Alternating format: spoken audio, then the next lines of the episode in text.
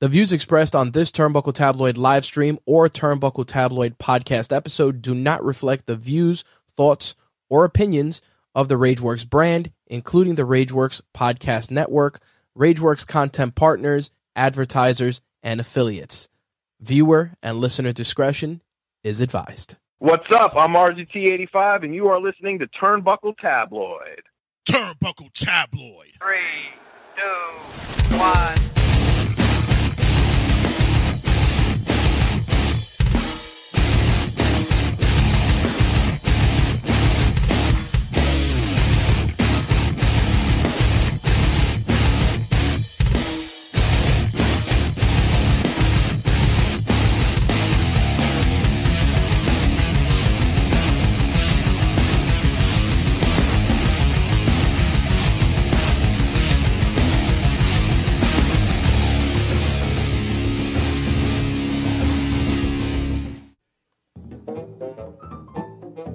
Hola, sucios y sucias. I know you've heard of Dr. Seuss. Well, get ready, world, because the lyrical masterpiece is here with Dr. Sucia. That's me. Yes, I was inspired by one of the first books by Dr. Seuss. It's called The Pocket Book of Boners. Oh, a bitch could dream. So, anyway, I sat down in front of my laptop after one night when my boyfriend Carlos decided to run away with the maid who we call Pedro down to Miami, who ended up being a cokehead and stealing half of my jewelry and some of my. Okay, that's that's another story. Any case, once I sat down in front of the laptop, I was inspired. No hold, all right. So the first book I came up with was called The Cat and the Fabulous Hat. I see, right? It sounds nice. That bitch will scratch your eyes out. Here's one part of the book. Yes, I do dress in drag, but I am not a. Oh my. I can lay on a mat, leg spread. Be skinny or fat, but never fat because I gotta stay slim for my new boyfriend who's coming around. But I am the cat with the fabulous hat. You should see it when I go to the clubs. It is amazing. So, that sounded good, right? I know, right? Ay, qué lindo. So, I was also able to put together other books. This is not the only one. The other one I came up with was The Grinch That Stole Everything. Ooh, this one is fierce because it's like in around the holidays. It's about this guy named Carlos who had this other guy named Pedro, and they end up going to Miami and becoming cokeheads after stealing all my shit. And oh, no, I'm sorry, I did it again. Anyway, I also was inspired by other books. Like instead of green eggs and ham, I had Huevos Verde y Jamón. It's about these two guys who live in San Francisco. One date's a lawyer, the other one date's a doctor, and they.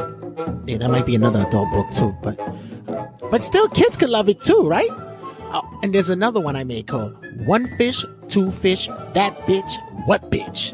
Ooh, that one is scandalous, girl. You are not even gonna know it. It is fierce. Wait till you get to the end. It has like a plot twist, but it rhymes just like Dr. Seuss. So, if you're into, you know, having good times reading to your children, and maybe you have a family in which, you know, the son or daughter has two dads or two mommies, this might be the book for you. So take it from Dr. Seuss, yeah. Te veo. Bye.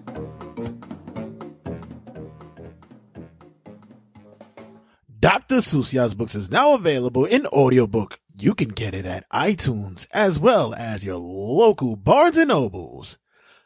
This commercial is brought to you by the regular season sportscast. Girls, let's go. We gotta go to dance. This is good dad Angel here. When I'm not taking my girls to dance, I'm listening to Turnbuckle Tabloid. Cause I'm a mook. Turnbuckle Tabloid cutting a promo. So I was reading an article this week uh, about how they're planning or want to break up the RK Bro. And I'm like, really?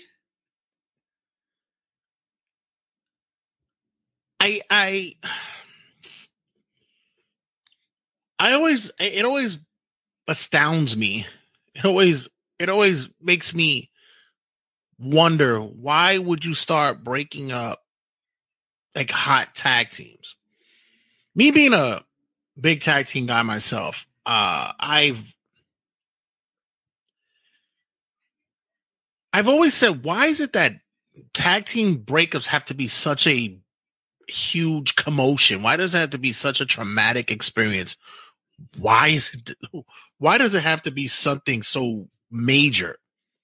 Why can't we just have tag teams just shake hands and say, I'm going a different direction? It's always got to be something of a heel turn or something. You know what? It's always a fucking heel turn. Always got to be. Miz, I think, is the king of the heel turns when it comes to his tag teams.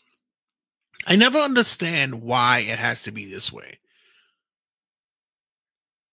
One of the uh, best breakups of a tag team, and I know many people were upset by it because they were like, well, it was stupid, but not knowing the backstory and also how it will later play out was when Team 3D was broken up because they did it via the draft. But it's always something to the along the line to where it's uh, never like that build up. We, we just saw Rhea Ripley and, and and Liv break up. Rhea turned on her. You saw like a slow simmer of her unhappiness. But I never understood the whole aspect of why rush it so fast. JD asks, it makes sense, but only if you're putting Riddle into the main event picture, since Randy is pretty pretty much going to be part time. Uh Bender Britt says it's always a big risk, but sometimes it pays off. And some example, it works for both guys, but usually works all better for one of the guys more than the other. Yeah, but when have we seen instances that it worked out for both guys? I think they've always ridden that wave, especially in WWE, where they looked at the uh, prototype of these breakups when it was the Rockers, when Shawn and Marty broke up. And they thought that was such a big, long lasting kind of uh, effect that occurred that you could always think that you could either emulate it or repeat it. And it's like, no, one became a megastar and one became a delusional fucking crackhead who believes that he could fuck his daughter. I don't know. Um, allegedly. Uh, Henry says one of the best breakups was the Steiner brothers. And I'm still, and even that, I look at that and I go, why? I, I am I'm watching, um, I'm watching the, uh, uh, um, wrestling bios and, um, and, and, and, um, OSW and they were talking about that that tale, and even that blow off was horrible. It it's always got to be that exclusive um kind of let's separate the two because you know um we could bank on one and the other we saw this with as recently as with heavy heavy machinery. Maybe okay, Otis was the the likable one, the guy that they saw potential in, and Tucker was mm, an asshole. Maybe okay, but even that you you may you turned the wrong guy because Otis ended up being a fucking heel. I know he was a fun, lovable guy, but he turned out to be a fucking a- and you know what you end up doing? Putting him in another fucking tag team. Same thing with with with with, with Rhea, Rhea, and um, and Nikki Ash. Nikki turned heel. We haven't seen her since. Like what the fuck? I go through my years of, of watching wrestling and I'm saying, uh, did the British Bulldogs have a bad ending?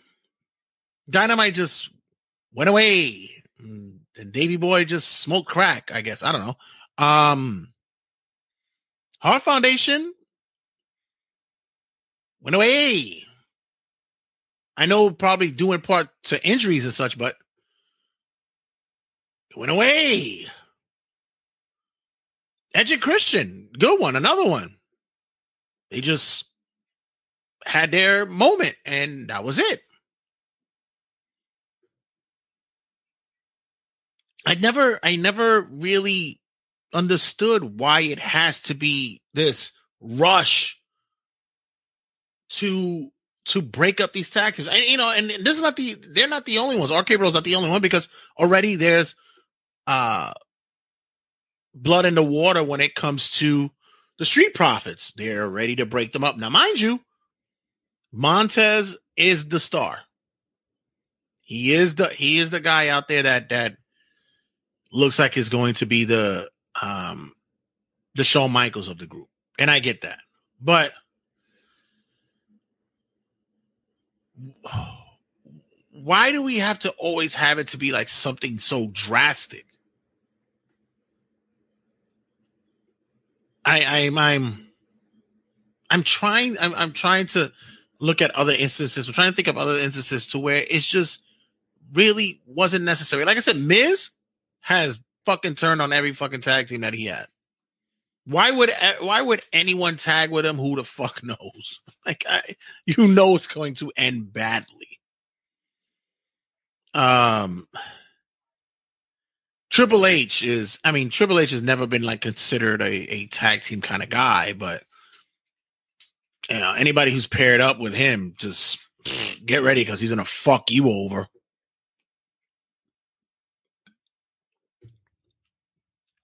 I'm such like a, a, a fan of long standing tag teams. And I also think about it uh, because of what's upcoming as well in AEW, where they have Dax and Cash wrestling each other for the Owen Hart tournament. And I know that it was them who put this together and they wanted this match to happen. But I also say, like, you could have booked that so much better.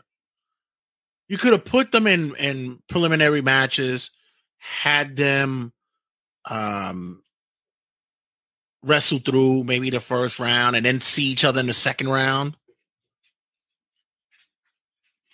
But it's it's still it's just why is there such a need for this? And he, and not only tag teams, even factions. I'm thinking about the Shield had such a good fucking run, and they were still riding high at the time. Evolution the same way. Um, every year you had a Bullet Club fucking defection. Somebody was turning on somebody. It was like almost every fucking year.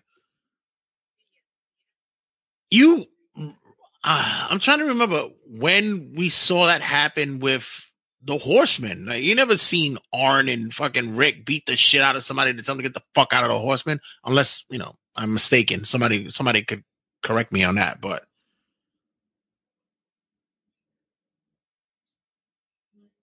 All right, Ben. The oddities, of course. They they they they they were the faction the whole year. I get it. Uh, uh, we we we know that those guys just uh was the anticipus of what a faction was. I mean, you you you you you never seem to embrace it. And I and I and I had conversations with people who are in the business where, although they're um, utilized because of um, booking talent and because of uh, the time that they fill, but not many promoters are fans of tag teams because it's all about the money, how to pay them off, and how it's divvied. But tag team wrestling has been the quintessential backbone of fucking wrestling for the longest time. And with that, you still have the riding high, you know, tag teams who are drawing money, but yet you're still in your mind going, okay, how the fuck are we going to break them up? Did we ever see Demolition break up? I think we saw the the the Road Warriors, a Legion of Doom, whatever you're gonna call them, they break up because of Hawk's um of Hawk's uh, uh, uh, his demons, his addictions and shit like that. But as per wrestling wise, no. Midnight didn't break up. What they did was that due to money restraints and due to injuries and stuff, they just brought in another guy who slid right in. These days, the, everyone believes that the, the the turn is the money, and you find out a lot of times that people are like, "Ugh, really? This is what we're doing."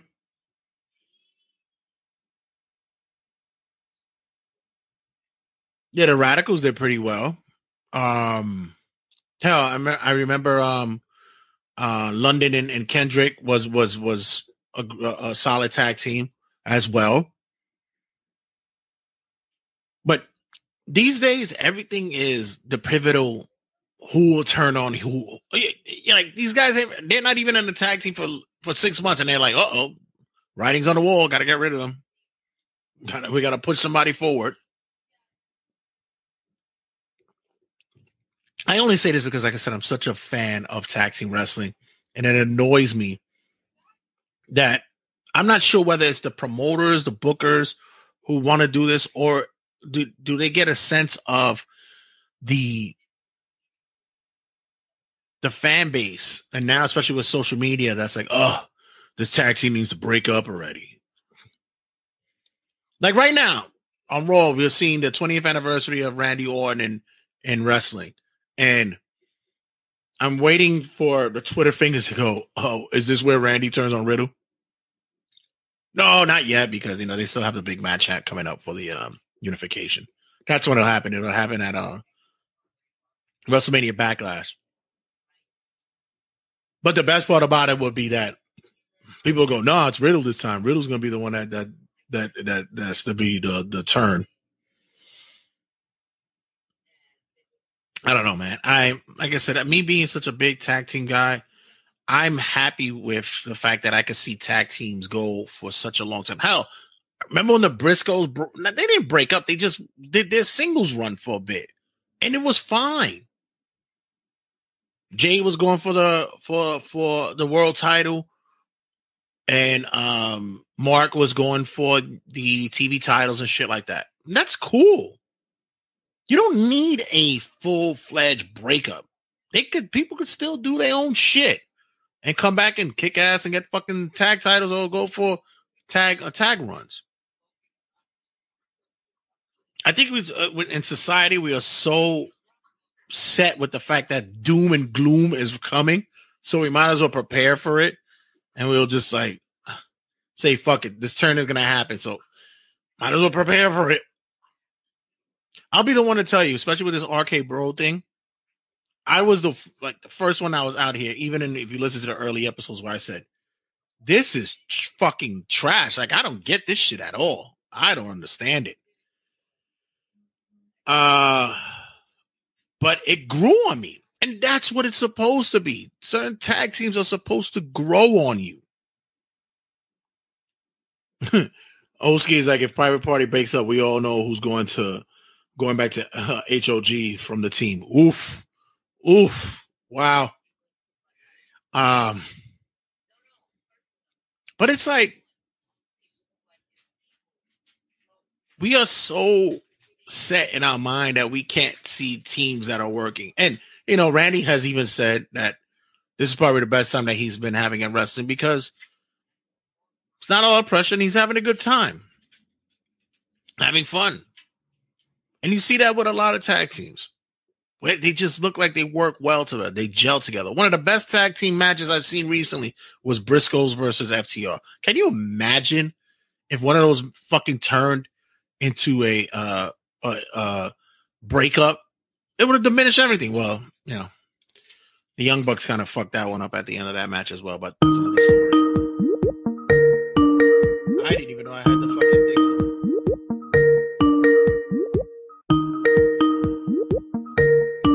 Hold on. Turbo Tabloid, who's this? Hey, I, I heard some. Who, who's talking shit about me, son? And who are you?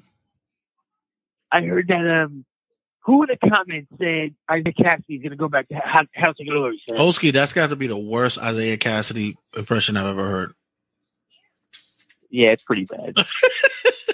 Well, it's, pretty awful. What's going on, everybody? What's going on, everybody? Olski coming in from the uh now um uh, uh designated fucking Disney World. You guys, you guys are looking like you're gonna see. You have uh, right now, I'm on. Right now, I'm on. It's a small world, so I, and, I, and we have good, we good Wi-Fi on this ride, so that's why I'm giving a call. Shit, not only that, you guys are uh, looking like a DeSantis is, is trying to fuck you over with your own uh, government. It looks like that's going to be no longer anymore. I know. I heard. Um, yikes! I only care if my rent goes up. Everything else, like, eh, whatever. as long Uh, as they don't fuck up my rent. your favorite tag team of all time? My favorite tag team of all time. It's it's got to be um, got to be the Hardy Boys. You know, it sucks because I was be- act- I was actually waiting you waiting for you to say Jay and Olski. I mean, well, you you and me are the um, the, we or more of a faction. You know what I'm saying? We started a whole new. Uh, we started a wave. Yeah, we started we started a wave out here, so we're we're we're a faction. But in terms of tag teams, I got to give it to like like when I think of my childhood, I think of like the Hardy Boys coming back. I think of um, uh, Paul London and Brian Kendrick, um, like teams that actually like came up together. Uh, I but I but I heard I heard your point on um, and that's why I gave a call because I I think I think we we do I think that I think that needs to be discussed more. You can't you can't invest in a tag team when all you're when when you're just gonna when you're just waiting for the pin to drop and you're waiting for them to break up. Right. If you do that, then you're never you're never gonna appreciate the team for what it is. Right. And I truly don't think RK Bro should break up. I actually, like I said, I was on the same bandwagon with you. I thought it sucked ass, but now I'm sitting here going, this is probably the most fun I think Randy has had in his whole career. And it shows. And Riddle's getting clout from it. Riddle looks great, and I think it's benefiting both guys. And can we actually have a tag team that lasts more than a year? I, I, I'd, I'd appreciate it. Maybe the tag division would actually have some. Uh, maybe the tag division would actually have some honor if we actually had tag teams like the Viking Experience and and uh, uh, who else? Uh, FTR even over in AEW, like teams that like actually don't call it quits so early. Right. Yeah, maybe, maybe I, mean, I think that's the problem with tag team wrestling nowadays. We don't get, we don't, we don't support the teams that we even have. Yeah, I I'm I'm more along the line to say like you know, what's the big payoff? Are we doing it for a shock value or are we doing it to build a superstar? Like, what's the point? I think the point should be to build a superstar. Like, um, you know, Riddle and Riddle and, and Randy, the day they do end up parting ways, and if Randy does do the the, the turn that everyone thinks is going to happen, like Legend Killer style, the goal better be to get get, get Riddle into that main main picture. Um, it better, it better, the, the goal in mind better be, which I think it is, because like you know, Randy, Randy is very selfless nowadays. I Mhm. do think the goal is to push Riddle up to main event status, and uh, I know I can't believe can't believe I'm saying that because a year ago I was interviewing the guy as he was enjoying the the life of House of Glory at the Indies. But yeah, I, I think that the goal better be to push up the the, the up and coming star. Um, like I, I mentioned the private party comment on Facebook because it's a good point that I, if they were to break up, it's because they see maybe AEW or creative sees a star in one of them. And Jim Jim Cornette even said it himself. Marq Quen could be a superstar. I think I, I, uh, by himself. And no offense to Isiah, but the breakup has to matter. And in, in some cases, some of them just shine by themselves, and there's a possibility of creating a superstar. So it better matter. If their breakup happens, it better matter. It better create a new superstar, like you said, or a better, um, it, or maybe they see potential in both of them in singles, like the Briscoes. They break up and they both do their own thing, mid card and, and main title. Like it needs to matter. They can. They, it, it either matters or it's Vince saying, ah, they they faced Viking experience 45 times. Uh, we have nothing else for them. Just break them up. Well, we already know that one is going to go to uh, Dynamite and Rampage, and the other was going to be on Dark Elevation. So we already know what that is going to happen as. That is true, but like it just has to matter. Like I'm sick of everyone complaining about the tag division on on WWE, which I find pretty funny in the news this week that FTR are possibly in talks to come back, and it's like, oh, look who the cattle call, whatever the the cattle called black, whatever the fuck the term is. Oh, looky here. Well, I mean, course, listen, that's right? not anything new. I mean, this is something that occurs in the business all the time. They just go out. Look at Drew McIntyre. They get rid of Drew, gets rid of him, becomes huge, in fucking indies and other shows, they bring them back. So that it's not that's not anything new. I know, but FTR was big, like fuck you, like you know what I'm saying. Like Drew didn't do that. Drew got fired. Like he he wanted to stay, and he, he realized that what he did wrong. Like FTR was more like, yeah, I'm leaving. The tech division sucks. Fuck this company. Like, and now look who's coming back, or to want to do anyway. And well, know no, I don't think they want to. I think WWE just likes them and they're pursuing it. But you know, it's look, it's the nature of the beast. And now that we have that availability where we could do that, especially for tag teams, where um we've all heard stories that Vince is not a huge tag team guy, but it helps to know that He, he was though. Back in the day, he Oh, was. yeah, he I what was. I, I don't know what clicked with him too. He's like, nah. it.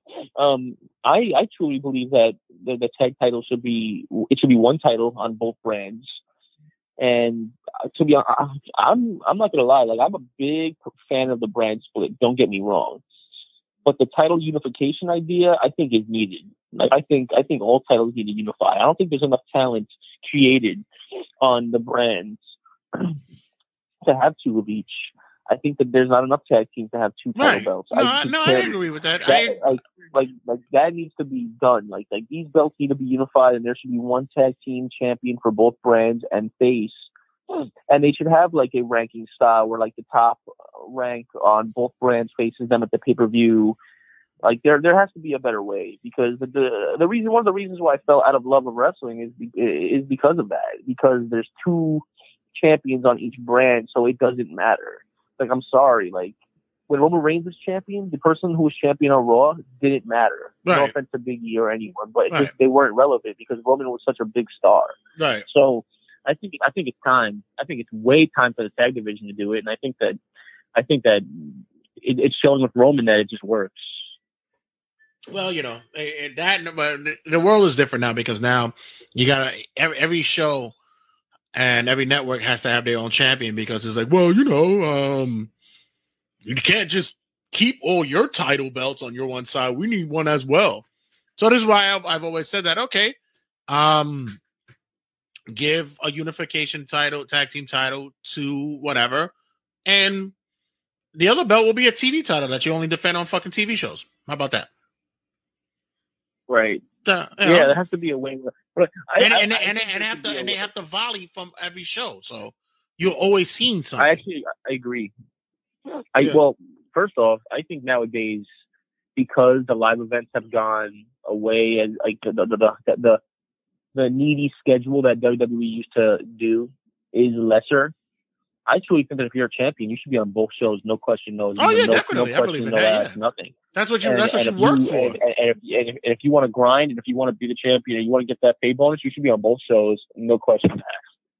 I'm more inclined with the fact I, that I uh, think that would solve the problem. I, I'm more inclined, like I said, um, get rid of like the unify the the the, the separate belts and just add more different belts. Like, I- like I said, they do it in Japan. They did it for fucking in NWA. They did it in WCW. They just I- added more belts.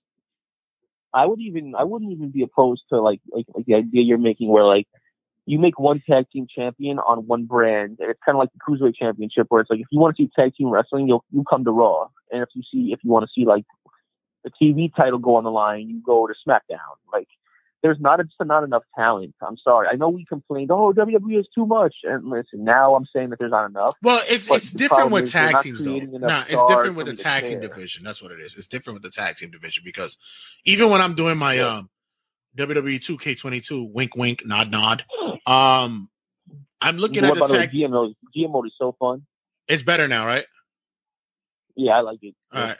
I um now that I that that I'm looking at the tag teams that are on there, I'm going shit. They really don't have much. They don't have shit. No, the only tag team I think that matters on 2K is fucking um, Montez Ford and fucking Dawkins. Right. And even that, I'm like, fuck. Like, I, and like, I, I see WWE trying. I mean, like, the, the whole Angel Garza and er, and and Humberto Carrillo team's pretty cool. Los and, like, yeah, and the Viking experience is a good, really reliable, reliable team to have, and and like those teams are good, but like, there's not enough for me to care. Right. the tag division, and plus get those red and blue straps the fuck out of Well, here. That's at not a problem. You can't take it. You can't take a championship series if it looks like a fucking fruit roll up. Well, look at look at look at what look at what, what what what Henry said. Henry says get rid of the tag team titles with the extra large quarters in the buckle, that I big agree. ass W. I like my true, like, championship titles to look like championship titles. I, I I was watching um OSW this week where they were doing Halloween Havoc, and when you saw Goldberg come out with that belt, you go, "Fuck, that's a belt. That's a championship right there." Yep. And that's why I like AEW right now because, like, you know, Their I'm tag sorry, titles tag are nice. Belts are beautiful. Yeah, those tag titles are belts nice. are beautiful. And when they when someone wins them, I'm like, they just got a nice piece of hardware. Whoever wins the tag belt, I feel like they're they they're, they're it's more of a punishment that they have to carry around those big pieces of shit around luggage as fucking luggage. Like honestly, like it's like oh I need to carry this piece of shit around now to JetBlue. Like it, it doesn't look good. It I would throw them. I would throw them shits look in. The, I'll throw them shits in a truck where they where they're bringing the rings in and fucking put it right yeah, there. just chuck them in with them. I mean, like, I don't want to carry this shit. Right, Like, see, exactly. that's a big problem too. Like, I think the tag team depth isn't good right now. I think that it needs to unify. Um, but I know the conversation was breakups, and uh, I do want to get back. I do want to like just mention my favorite tag team is the Hardy Boys, and yes, they have broken up multiple times. Mhm. And uh, I just want to give a quick shout out to Matt Hardy because he's a pussy. And I don't know if you saw on TikTok and uh, and online. I used to love Matt Hardy. He's my favorite wrestler. I love the guy.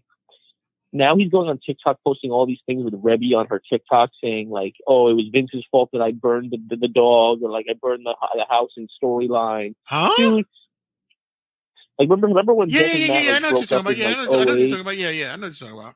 Yeah, Matt, uh, Reby's going, Reby is like, well, Reby is using her TikTok for cl- uh, as clout to go up to Matt like when they're eating dinner, and it's like, hey Matt, can you can you tell the, can you tell my viewers about that storyline where like the house burned down and Matt, Matt all Matt says for all the the TikTok videos are, yeah, it's Vince once again making look like a horrible person, burning my brother's house, and uh, I didn't want to do it, but I had to do it because WWE is a piece of shit. I'm like, dude, shut the fuck up, bro. Like seriously, like you you know damn well at the time you were like, yeah, it's pretty cool. That'll give me some heat.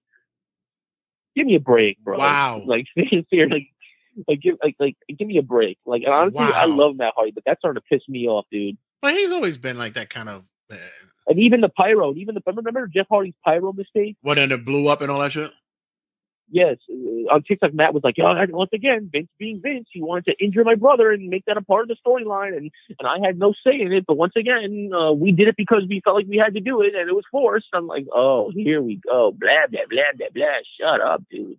Oh my god! If it wasn't for Vince, you wouldn't have, you wouldn't, you wouldn't be here right now. Yeah, okay? what I'm So saying. give me Stop. shut Yeah. You should, should right to this day you should be blowing Vince because he's the one that allowed you guys to wrestle at fucking 17 years old when you weren't supposed to be on TV. Although you lied and said that you were older, you were found out, but they still let you be on TV. So you should be giving them fucking head right now. Right. Awful. Right, but no, you're on TikTok on your wife's TikTok because you're you're pussy whipped, and you have to and you have to make excuses for storylines that at the time Henry, I yes, pretty. fucking pretty no. Hardys are boring on AEW, and I hope the rumors are true that Jeff says he wants out because he doesn't want to be fucking demoted to AEW Dark. I agree. I hope those rumors are true too. If I see Jeff them buy out Jeff and comes back, I will piss myself Fucking because I ridiculous. wish I, I just can't. Like, and when it comes to breakups, like I said, it has to matter. I know this is my closing statement. I don't know if you want to keep me on or whatever the case may oh, be. Oh no, because but- I, I, I'm, I'm wrapping it up. okay, I just want, I, you know, I just wanted, I went a little rant there because I keep going. On, I'm scrolling on TikTok before I go to work, and I'm like, oh, Matt, what have you become? You are a pussy whip bitch, and all you do is moan and groan Of course, every single time. And and, and Reby's no better. Reby is no better. She goes up to him all the time, like when he's eating dinner or something, and it's like, "Hey, babe, do you a, fa- a fan wants to know about the the time you did this?" And he's like, "Oh, yes, of course. The time Vince forced me to to uh, forced me to burn Jeff's dog in storyline. Yeah. Oh, the days. Oh, the misery." I'm like, "Mm, "Okay, dude, give me. I never heard you complain like this before. Give me a fucking break." and this is Oski's rant on um his uh on on never wanting to fucking see your idols become shitheads.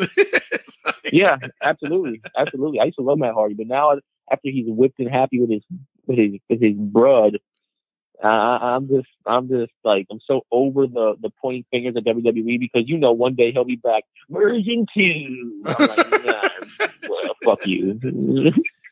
Then doesn't, Oh, doesn't it look sad to see your favorite tag team guy, your favorite wrestler, look like a a a, a fucking an uh wannabe cool dad wearing an outfit that he wore in the fucking early 2000s.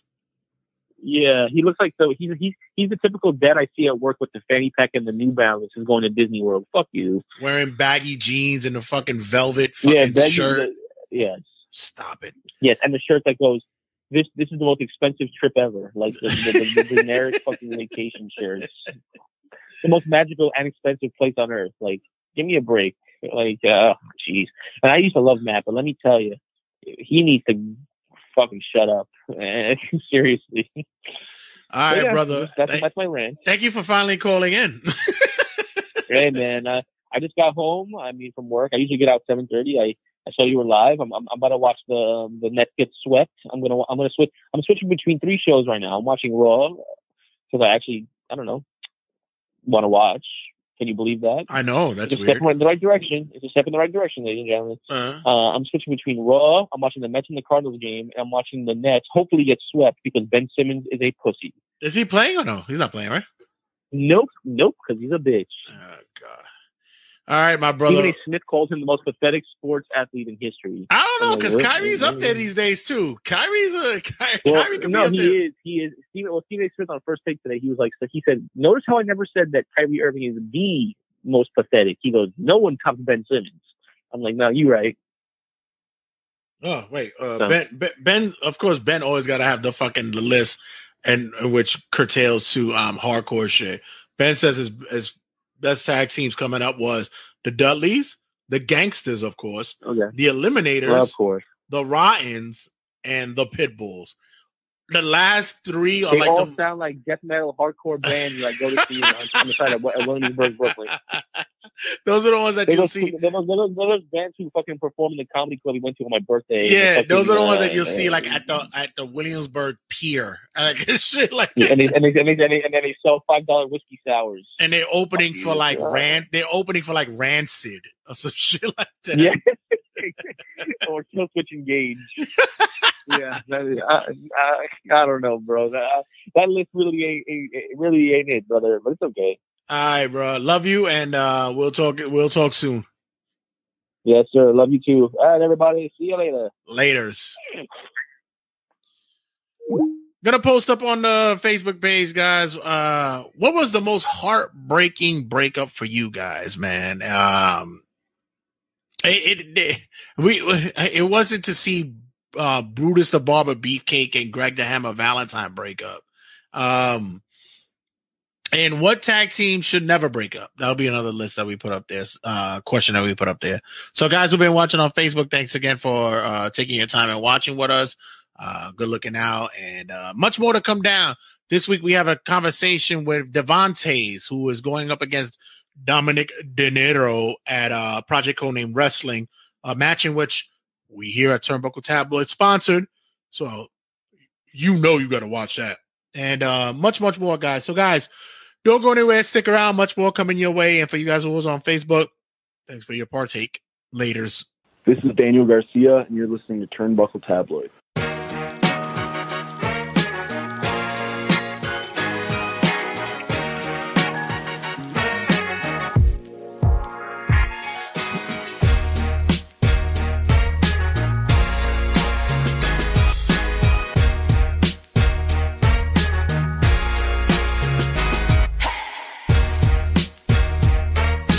Apparently, um, you are uh, associated with this new up and coming uh, wrestling promotion that I am uh, very proud of because I know many of the individuals who are part of it, uh, the likes of TJ Marconi, Chris Cage, and a certain individual that you have an upcoming match with as well. Friend of the show, a longtime friend of the show, and um, the reason why I I feel that I should have sponsored this match because although we're friends in uh, uh in in in the long in the long part, um, he looks like he should get his ass he should get his ass kicked, and you look like the guy that can do it. so, uh, got a guy uh, Devonta sitting in with us, and um, what what what was it that immediately brought you into being a part of uh Project Codename Wrestling? I was contacted um by uh, a couple of people out there that said, uh, you know, Dominic De Niro handpicked me. He wanted to wrestle me. Um, set up the date. Basically, I seen, I you know, I knew a couple of guys that was on the card as well. So I'm like, oh, this sounds like uh something good, you know, a new opportunity, man, and you know, more reps in the ring. So it was something, you know, that uh I was more than happy to do. I mean, you do know that uh Dominic could be a little bit slippery and tricky in the ring. So, uh I, I, have you have you guys bumped heads before beforehand? Uh, no, we never bumped heads before. I mean, I'm not worried about him being slippery in the ring. Uh, June 11th, he gonna get his ass whooped. Plain, to say, he did. You know, I don't know if you know the backstory or not, but he ducked me. Uh, I was supposed to wrestle him a couple of months back. You know, he got hurt, and they put somebody in his replace. You know, they, they didn't tell me, and they replaced him with somebody. You know, the six foot six dude that I had to go at it with, man, and um so Dominic got. I, I think Dominic. I think I think Dominic played me, man, and Dominic got something coming to him June 11th. So, you know, I hope you in the building.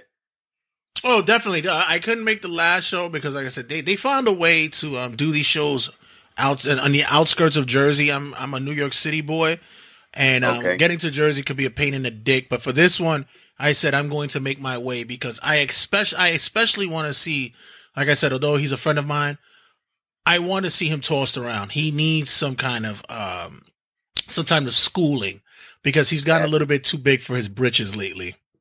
He a little cocky. He a little, he a, little cocky, man. You know, but I'm a, I'm a, I'm gonna give him a slice of that humble pie. With the uh the accent, I'm gonna say you're from the Bronx. No, no, sir. I'm from Philadelphia.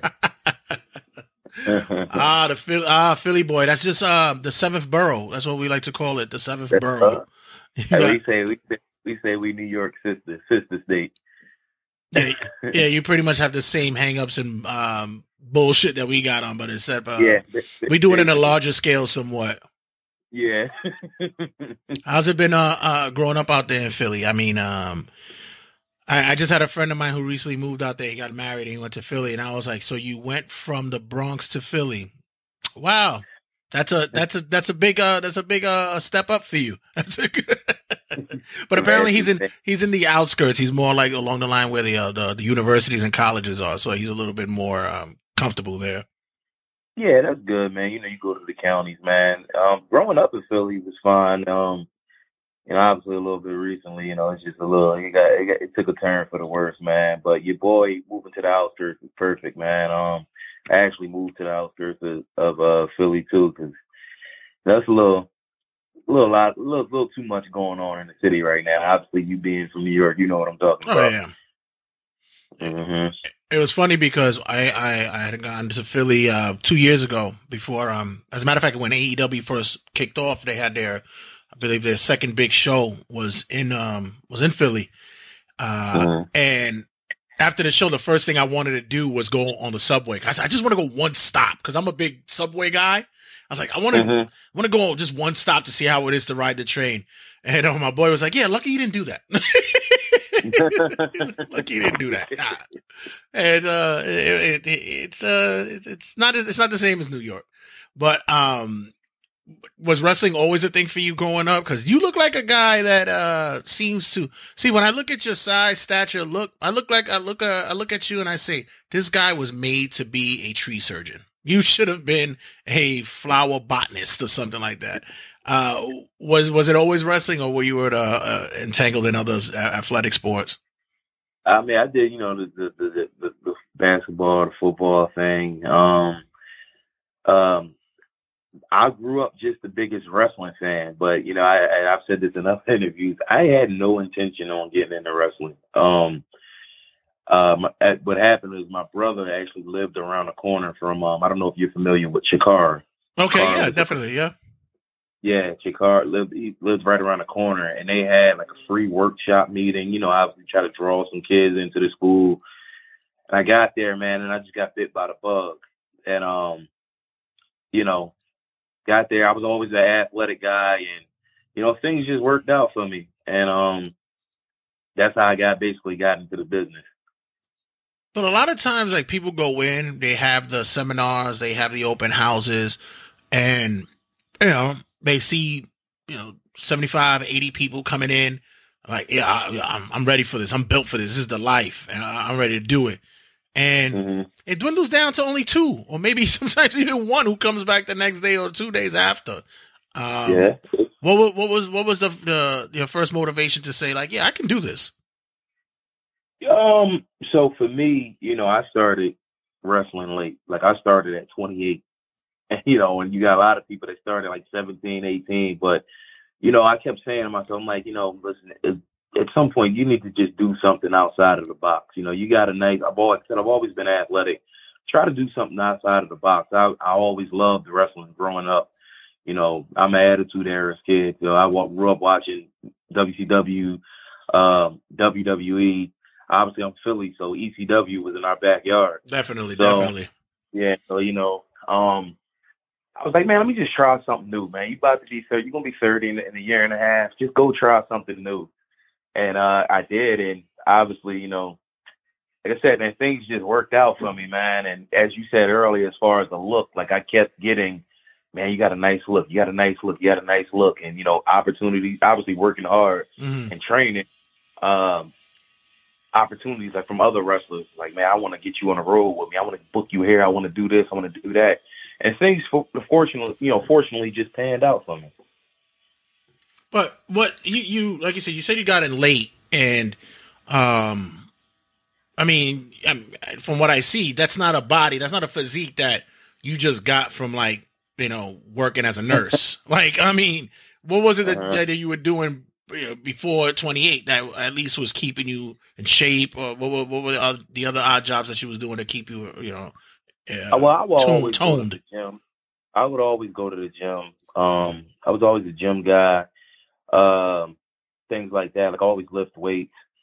Um, I I had like manual labor jobs for the longest. So I think you know working out. I know like at one point I was working on a golf course in the summer, and you know, hot, sweating, you know, lifting, and you know, all, all of that stuff. So it like kind of toned me up. And then on top of that, like my father, I get my built from him. Mm. So, um, yeah, like that. that- I, I genetics played a part of it. Um, your your shoot last name. Um, where does that derive from? My oh, uh, it was I. I don't know what I'm. A lot of people think I'm Spanish because of my last name. Right. Um, I'm not Spanish. just, but you know, that was just you know that was that was that was uh my grandmother's grandmother grandmother's name is. I really couldn't give you a good answer on that, to be honest with you. I could. It's funny because I could only imagine because I saw the name and I go, okay, I could go. I could see Dominican maybe. I could see that. Yeah. I could see that. And I'm ready. I'm prepared to go. Oye, mi gente, cómo está, mijo, coño? Because we just had, um, we just had uh, uh, Sebastian Cage and uh, uh, his partner on the show, and I was. It was like uh, Rosetta Stone on, should should have been the advertisers on there. So I was like prepared to do it. I said, you know what? No, let me not do that yet. Let me find out first what's his background. Yeah. But you said your, you Uh-huh. said your dad always like you know kept you, uh, um, in, in- you know, um, to stay in shape and all that. As a kid growing up, you said you played ball. Was it uh professionally? Not professionally, but you know, competitively in school and stuff like that. Yeah, it was high school. You know, I played high school uh basketball, high school football, things like that. Um wasn't good enough to you know make in the college, but you know, it was you know, it was something I was always sports kid. I was always that guy outside doing something, man. I couldn't I was never in the house, man. Um playing ball to ten o'clock the you know, until it get dark. Come in, you know, summertime, get ready for, you know, to play football, things like that, man. So you know that was that was definitely my childhood. Yeah, Philly's like um, Philly's like New York, man. Because like we mentioned earlier, that there's always that vibe of you know you get the hood shit, but you also you also have a, a strong sense of of athleticism, sports. Like there's there's a basketball court like everywhere you can go. Uh, if you guys wanted to play street ball, it's always there.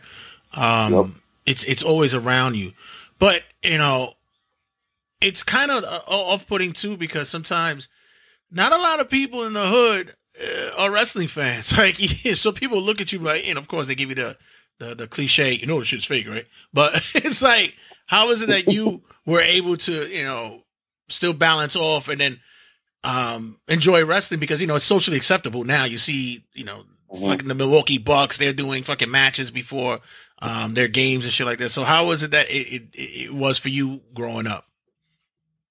I mean, you know, um, in the '90s as a kid, you know, uh, every day, you know, you come on, you come to school that Tuesday, you talking about Raw, you talking about Nitro, you, you know, you talking about the pay per views, you're talking about things like that. And then you get to high school, and it's a little bit unacceptable to still be a wrestling fan and things like that. And um, I would say like around 2011, 2012, like CM Punk got me back into wrestling. Like I was like, wow, like this Mm. guy kind of gives me those attitude era vibes. Right. So I started watching them, you know, and that's when I really got back into it. And then, um, you know, as, as far as the socially, you know, unacceptable. You still get some of them people like, you do that, you wrestle, you you wear those little trunks, you do that fake stuff. Like, uh, only if you knew, if you knew how I felt after some of these matches, I don't think you would be calling it fake. Yeah. You know, you don't understand the the, the, the stuff that goes into this, the training that goes into this. You know, but you know, people speak ignorantly when they don't really understand the situation. Same people who call wrestling fake are the same people who who live and die by love and hip hop. Oh, Real Yep. Housewives, or believe Yep. that um, Captain America can actually throw a shield and it bounces back to them. So, Yeah, exactly, exactly. Um, yeah, man. You say you was an Attitude Era guy. You said Punk was the one who actually brought you back in, but as a kid, who who were you looking at during the um the Attitude Era, um, Nitro Era? Okay, so WWE wise, you know, obviously you had Austin, you had Rock. Um, WCW, I was a Papa Punk fan. And, you know, I know it's a little taboo to say his name, but I freaking love Chris Benoit, dude. Like, I loved everything about him wrestling, and I'm only talking wrestling. You know? So, but yeah, I was to me like he's one of the guys as far as like intensity. Like I really, especially like his chops. I thought he was like trying to smack your chest off. right. And, I, I was just a, a fan of his intensity, man. And you know, to me, he was one of the guys that I try to model myself well, off of. You know. I um I uh I always tell people about the Benoit thing. I, I was a huge fan, and even to this day, like I, I don't really give a shit about people what people think. I said, you know what, look, whatever he did, what he did was fucking horrendous. But as a Yeah. wrestler, there's nothing you could take away from it. But I always said, I, I wonder your thoughts about it. I thought that once he got into WWE, he went another level. Like he stepped it up Yeah. even more because we saw him in. ECW in his certain matches. We saw him in Japan. We saw him in um, WCW, and he was Mhm. top notch. But uh, for some reason in WWF, WWE, he took it another level. Yeah, yeah, definitely, dude. I was a, you say, I was a huge fan of him. Um, to me, I think you know, obviously because you have Austin, you had a Rock in this era, but to me, I feel like Angle and Benoit d- don't get the credit that they deserve because they were under them. And to be honest, Angle and Benoit were better wrestlers than Rock and Austin. You know, Yeah, Austin yeah. Best character, you know, better gimmicks, you know, but to me, as far as from a wrestling standpoint, I think from like maybe 03 to 07, Kurt Angle might have been the best wrestler in the world. No, I mean definitely. Hell, you could even throw Eddie in there because Eddie was Eddie. And Yep. another one who who after after uh, WCW he just took it to another level. Like he just he, he brought more of that that um pure look of wrestling of what it is. And you said that you, you know these are guys that you were looking at um when you got into the getting into the business. You got in late, and you're saying something about that. Um, as in it's a you know not to say it's a bad thing, but you know usually guys do start early, but that's been a new norm lately. That a lot of guys are coming into the business a little bit later. They're picking it up, um, not as not to say as a trade, but as uh, like you said, something that you know you didn't have an idea that you could do, and you you can do it. You, you found out that you can do it. Uh, what was like the toughest things that are early on that uh, was hard to for you to get into when it came into to training and such? What was the hardest thing as far as like before I got into wrestling? Yeah, like when you were I- when you were you were breaking in, when you were when you were training, when you were working on like what was it like the toughest things? Like you know, a lot of guys would say the first bumps, uh, in the flatbacks or um, running the bump- ropes. so okay, so the bumps and running the ropes, I caught on pretty fast. To me, it was the you didn't realize how hard the workouts was. Like as far as like the cardio, you know, people think you know you just get in the training and you automatically in the ring. It's like no, they work you out. They work you out. Like our trainers work this out. You know, I remember dropping 27 pounds Mm. in like two and a half months. Damn. I don't even think that long. I remember dropping because like before you even touch the ring, you're doing workouts, you're doing cardio because at the end of the day, you got to be able to go. Right. You know, somebody 15 minute match, you got to be able to go. So I think to me that was the hardest. And then, you know, at Chikara we had multiple trainers, so pe all you know different trainers had different, you know, different uh uh, uh workouts. You know, you get in there with with with, with Drew Gu- with Drew Gulak, Right. he won't work Steph. You know, um, Orange Cassidy was different. You know, he was a little bit more. He was fun, funny to say. He's a little bit more laid back with his workout. no shit. no Yeah. kidding. But but but but Orange Cassidy to me was like I I freaking love him, dude. Like he was what I learned so much from him. He was one of my trainers. Uh, you know, but hey, like I said, you got different guys, but yeah, the cardio was something like I was I was always the guy that lift. I didn't do cardio like that, so I used to get blown up really fast. So, you know, that I, I would definitely say the cardio was the hardest thing for me. Is it, you mentioned um, um, guys like Cassidy, uh, guys like uh, uh, um, Gulak and such. Um, did Kingston come your way when you were there? Did, did he make a pass through and, visit you guys there? Because Kingston was a, a, a frequent flyer there in Chikara as well. No, so when I was there, no, I don't know if he was still. Yeah, he. I'd never seen him when I was there.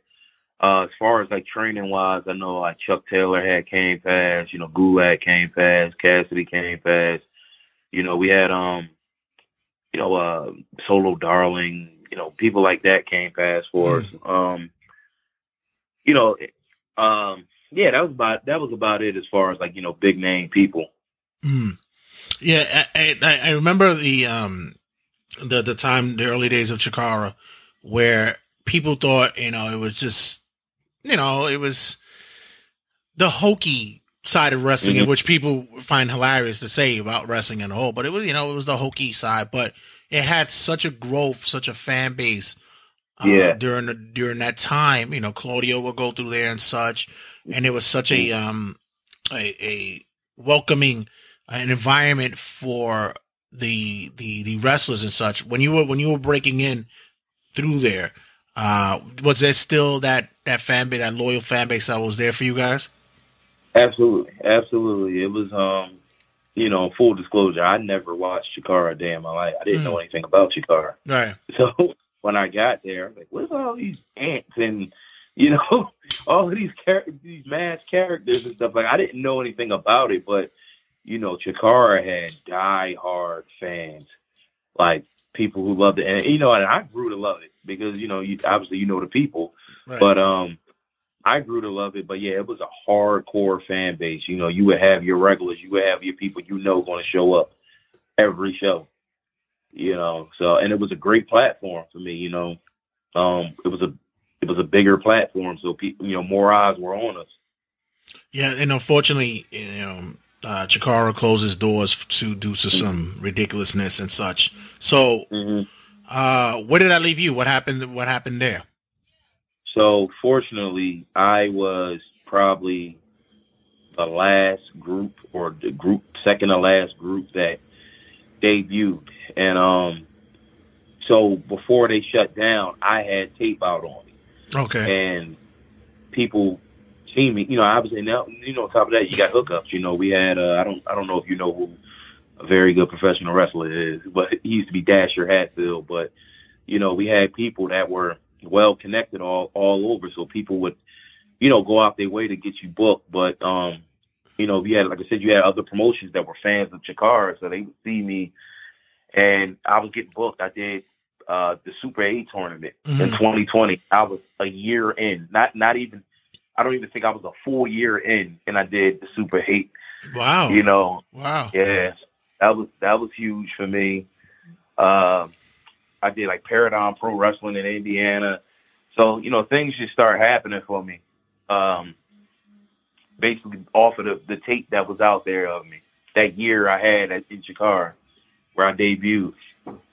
That's um, it's funny because you said it. You know, barely a year in 2020.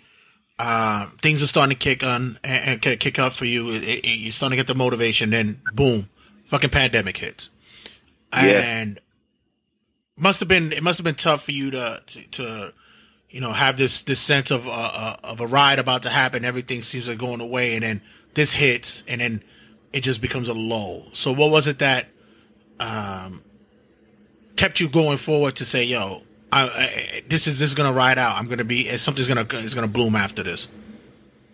So I, I say this. Um, obviously, like you said, the, everything shut down. A lot of a lot of things shut down. But 2020, you know, it, it- I still kept taking bookings. Like I I didn't stop. You know, I was hungry. Obviously, you're taking a risk because you know everything is going on, and Right. you know, so it was a lot of taping. So even with the pandemic, I just took advantage of every opportunity. Like I took every booking. Like 2020 was still a good year for me, wrestling wise. That was a really good year for me. You know, putting myself out there. I still got a lot of, and I was grateful for all of the bookings. You know, smaller crowds. You had some that were just taping and things like that, but that still helped me out. You know, even even with the pandemic going on. Right. Did you um did you do like the outdoor shows and stuff like that? Yeah, I did a couple of those.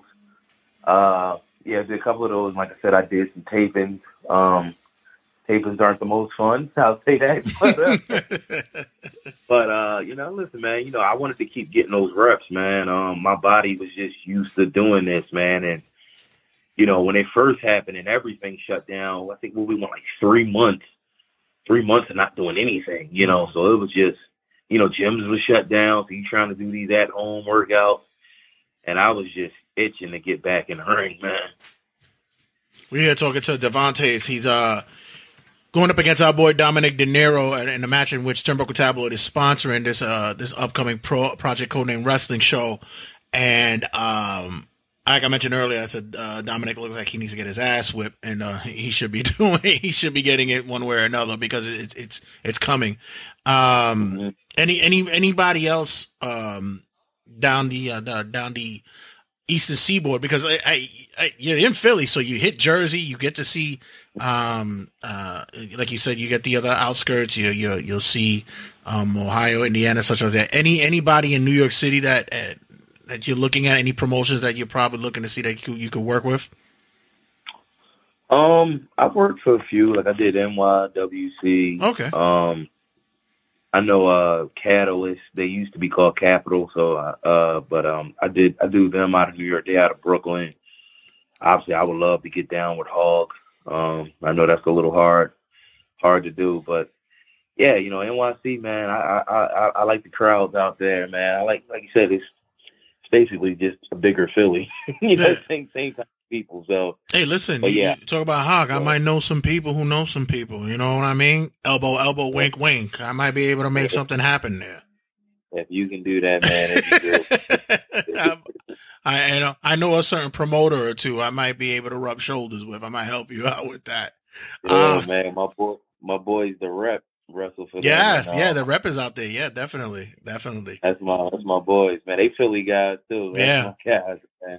So yeah, that whole you know that whole thing you guys had out there, um, you know, the Chikara, CZW, and and um and and the likes. It, it's it's sad because Philly was repping really hard for a long time in wrestling. There was a time when um, New York City had a a, a lull uh, with with with wrestling and in indie promotions. We only had maybe like one or two that was standing out or Mhm. even drawing. But Philly was out there hard body rapping. Were you going to indie shows as well at the time, checking in now and see what's going on? Uh, no.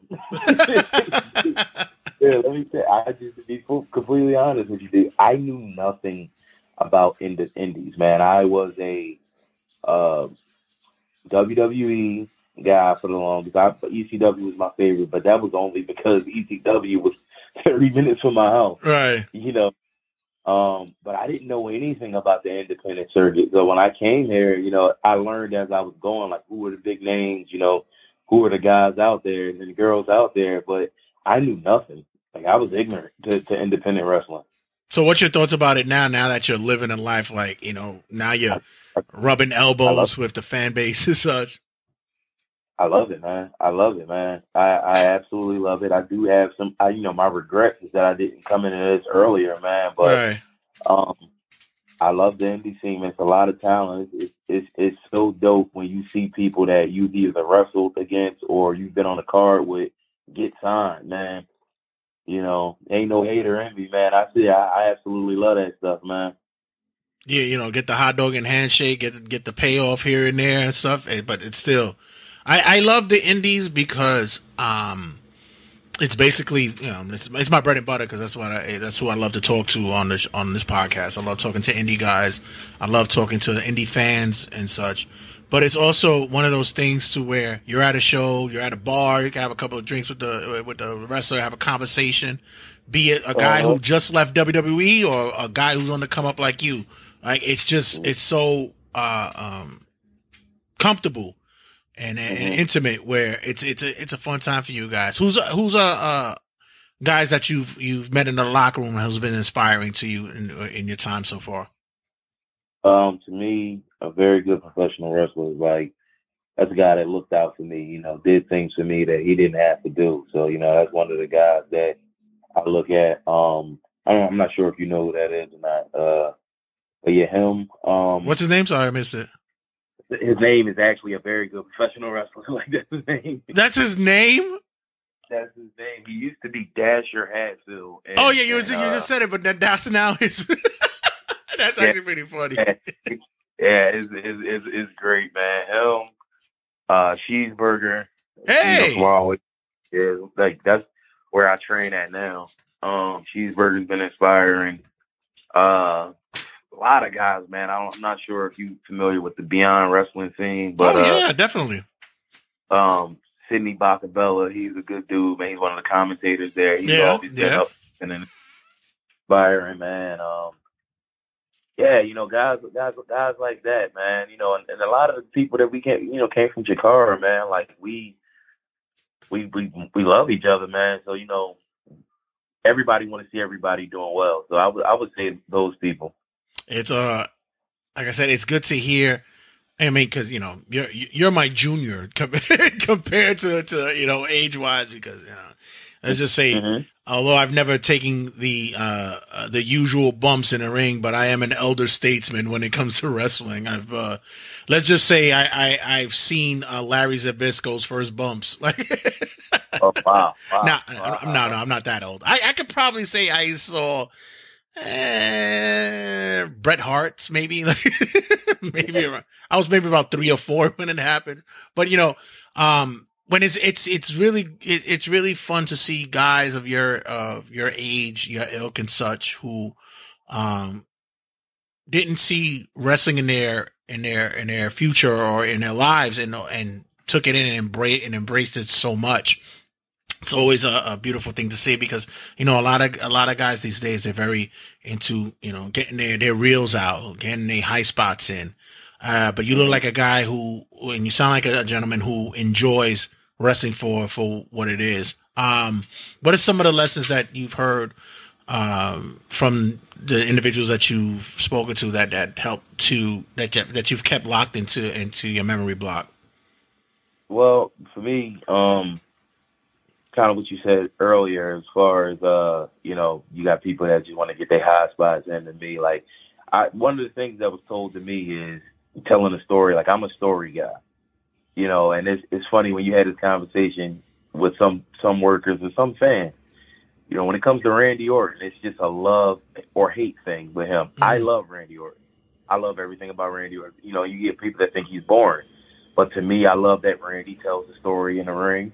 Randy sells his ass off. Randy Randy is the guy that will show you less is more.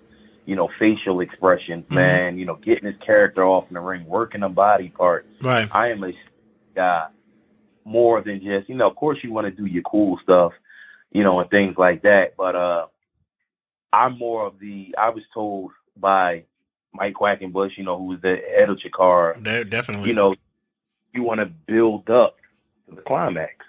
You know, you want to build up to the climax. I'm not a guy that first five seconds of the match I want to do a dive. Mm-hmm. So like if I just gave you a dive in the first five seconds of the match, why would you care about my DDT that comes later? Right. When I just gave, you know, I just gave you the biggest thing that I'm going to do in this match. So I am like story guy to the core, you know. So, but that uh, that's that's one of the things you know um that was taught to me: build up, build build the match up, get it bigger and bigger towards the climax being your finisher. Uh, I was told by a lot of people too, as far as your finish, protect your finisher. Right. You know, that's one of the things that I'm big on. You know, um, I re- it could be my finisher could be broken up. My finisher could be, you know, your foot's under the or under the rope or something like that. But it ain't gonna just be a clean. Uh, I'm not. I'm Mm. You're not, going kicking out of it. You're not gonna. my Yeah, you're not gonna kick out Right. of it. I always I listen. I always said, and, and like I said, being a wrestling guy for many years, and I'm also a guy who believes um, creatively and such. Like once somebody kicks out your finisher, you got to throw it away. It's done. It's over. Exactly. You got to throw it away. You got to get a new. You got a new finisher. It's uh, it's funny because I've been um, if you uh, been now because I've been listening to Cornette uh um talk about him uh, but I was I've, I've been a fan of him for a while because I've seen him. But Mike Mondo has been doing a lot of tweets recently about um wrestling uh, physics, you know, and his thoughts about it. And the one thing he said about a finish is get a finish that you can use on everybody. Uh, from the biggest to the big to the smallest to the small, get a finish that works on everybody because at least the fans would know that, you know, depending on how the the story's being told in the ring, the the um what the the the, the chemistry or what the case may be, or how it's gonna go, one way or another, it, you're gonna use it or try to use it. You know, it's not going to be a weight and balance thing. Um, any any um, insight on what kind of I don't know uh, gimmicks you would like to, to to to work on for yourself later on, or you see that you can do? As far as gimmicks, what do you, what, what, you mean? You know, maybe you know they, they always give us minorities as the hip hop kind of people. like, like I, I, it fucking frustrates me with that. But it's like you know, you know, does, does your heel, like you said, like Randy is very versatile with that. Is there any Mhm. kind of like those kind of heel works or individuals that you you you've seen that you can probably emulate or take to another another level and such? Yeah, I mean, um, heel wise, I'm trying to think who are the guys that I love as heels, man. Um, do you know who? it- It's curious because he's in the Indies. You know who Darius Carter is? Of course. I freaking love Darius, dude. I love everything about Darius, man. Darius should never work face a day in his life. He he was born a heel, man. And like he's one of the guys that I watch his matches and I'm just like in awe. I'm on a card with him all the time. And I just I'm one of the guys curtain curtain jerking in the back, like, you know, looking at his matches. And this dude to me is just everything to me.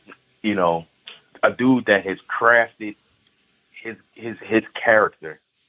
I mean everything, dude. You know, he's he's the guy to me that I look at. I'm like, wow. Like obviously we're two different type of heels. You know, I'm more of a you know angry, ready to fight. He's more of like kind of like William Regalish, Right. You know, um, Darius is a yeah, prick. he- I always fucking whenever I run into Darius, I always tell him, I says, "Are you fucking working me now?" I, I was gonna, I said, "Can I just get the real person for a second? I'm trying to talk business with you. Are you fucking working me?" But I love it though because that's exactly like uh, it kind of um. I kind of say that MJF kind of stole his gimmick a little bit, man, with that as well, which is a good thing. I- yeah, it's a good thing. I agree. Well, I'm not. I, well, I don't know as far as that, but I do see the similarities. I'll say that. Yeah. Right, right. People Uh, love Derek. man. Yeah, Dar- Darius is, is good people's man. Um, it's just shocking that I said that you've, you've been a guy who's only doing it for such a short period of time, and you you're still you, you you're putting in the work it is. So, um, good for you, man, and I'm I'm, I'm happy to hear that you're you're you're cranking it out like this. And um, uh, big things, big things coming for you, boy. Big things. um, Project Codename Wrestling, man. Uh, it, we got uh, we got our boy Devontae facing up against Dominic De Niro, and um, I know I'm gonna get Dominic on the show in the next week or so. I know that um, he's gonna be talking shit. He's gonna listen to the show. and He's gonna talk shit. Uh, know, listen, he could have he could have got that smoke last time. You know what I mean? But uh, he got hurt. So, you know, whatever. He caught a little break. quote unquote caught- hurt. I don't, quote unquote hurt. Yeah, I'm not. I'm not. I'm, I'm- not. I'm not. I'm not. I'm not believing the wolf ticket he sold. I'm not believing that shit.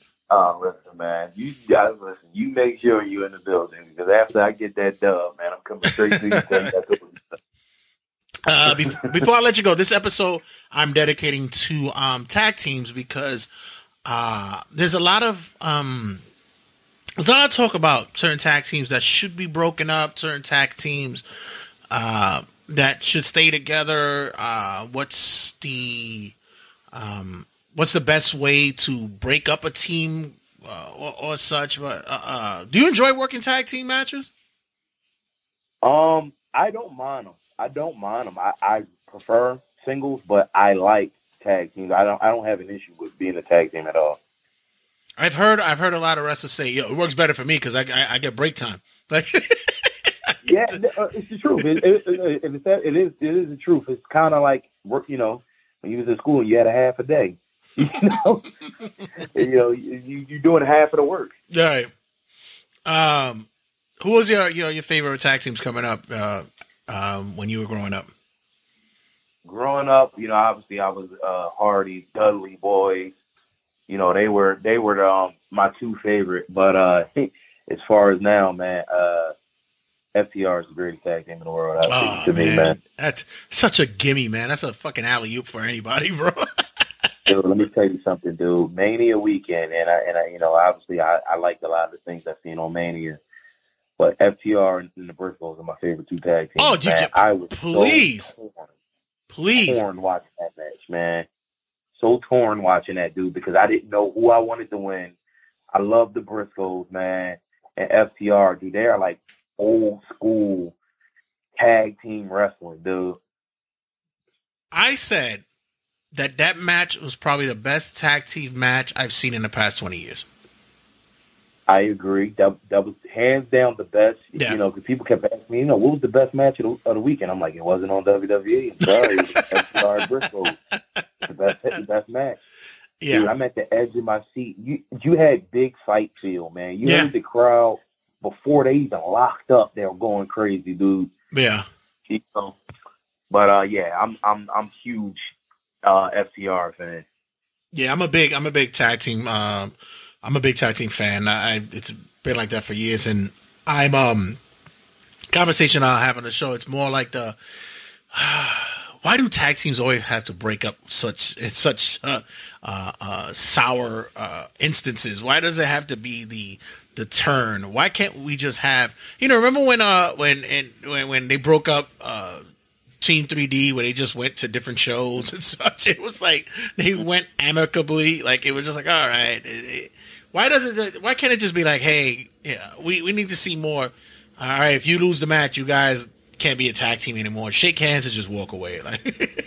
Like, like That, that, you got certain promoters and owners that don't respect tag team wrestling in the in the, in the beginning. yeah, yeah. You know what I mean? I, I I love to watch tag team wrestling, man. I think it's you know when it's done right, man. I think it's beautiful. Yeah. Says FTR Briscoes. That was art, dude. You're you were watching art, and and and I don't. That has to be a best out of five series. Like I I, I can't settle just for one one of those matches. to to me, it would have to be a longer story for it because um I would have to see it at least once a year. Because I Yeah, need no, I agree, dude. They got to go at it more. Yeah, yeah, at least once a year. Give it, give us Yep. that that that build up for those guys. And I, I'm um, I'm a Briscoes guy. I'm a FTR uh fan. Um, Usos are are, are great. Um, Yeah, I like Usos. too. I'm a fan of Red Dragon. Yes, definitely, definitely for years. Um, Mm-hmm. I, I'm, I'm more inclined to say that uh, the makeshift teams are funny and they're cool, like the RK Bros and stuff like that. But Street Profits is a team that I know there's so much more potential there, but I know that they're ready to break um break them up. I know they want Montez to be the guy. Yeah, uh, especially when you know you get The Rock, one of the biggest wrestlers in the business, to say that he could see him. Yeah, he gives him the rub and shit. I know. Yeah, I mean, I like Montez, dude. I I think, you know, listen, man, I I don't I don't want the other what's the guy Dawson. is Dawkins, yeah, Dawkins. And it's like, you know, I, I want them to stay together. I'd rather them get money, you know, get get their shine together because I know what's going to happen if they break up. You know, Montez is going to shoot through the go through the roof, and Dawkins, you know, might be just you know a mid card guy, but it, you can clearly see Montez is special, dude. Like I, I watch him and I'm like, this is this guy. He got he got the charisma, dude. That that that frog splash he do is ridiculous. The frog splash, the the the drop kicks. It's just Yeah. It's it's I, I can't I'm trying to I'm trying to pinpoint where I've seen it from, but I really can't. I really can't. And it's so funny because people will sit there and go, Wasn't that private party? I'm like, no. Although Marq Quen, who we know personally, is actually a talented kid himself. But it's like, no, this it's not them. All black people don't look like fam. darker one. Marq Quen is the darker one, right? Yeah, he's the one with the weird hairdo. Yeah, yeah, it's it. Yeah, yeah, I like him. I like him. I like him. very, very talented kid, man. But um, before I let you go, um, I see that you're a family man as well. Um, would you encourage people in your family to go in your line of work? yeah, yeah, um, yeah. I would. I would just tell them, you know, you got to. It's a big commitment, man. It is a big commitment. You know, because Um, and professional wrestling could be a shady fucking business, man. It could be some real shifty shit going on. It is, dude. It is, man. Um, she gotta have tunnel vision doing this stuff. Try to stay away from the riffraff and just focus on what it is, the the the the, the you know the mission at hand. You know, stay away from all of the Twitter drama and all of that stuff, and just promote what you're here to promote for. Promote promote your matches. Promote you know things that you got going on, and that's it. But it is some shady stuff that goes on in this business, man. You know what I mean? But uh, like I said, I want I want to thank you once again for your time, man. It was an awesome conversation, and um, I hope you enjoyed it. And uh, just let everybody know what's your uh, your, your social media um, connections. What, what what we going at? Uh, Elon Musk just bought Twitter. I'm not sure how long people are gonna be on that shit, but um, what um, uh, where where people can reach you at, and where they can follow you at. Uh, Twitter is at Devontes PW. Uh, my Instagram is Devontes.pro. You guys can hit me up on that one, man.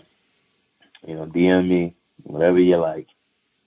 And I'm definitely gonna I'm, I'm gonna add you on the on the gram because I got more conversation for you, and I'm hoping that one day uh, we'll get you back on because there's a lot more to talk about. But once again, thanks again for your time, and my guy, good luck. Matter of fact, I shouldn't even wish you.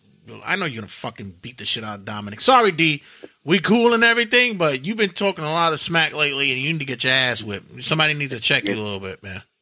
Basically, I got you. I'm gonna take care of that. Have a good one, my guy. And once again, Philly up, boy. All right, man. Thank you, brother. Laters. Peace. Turnbuckle Tabloid. Three, two, one.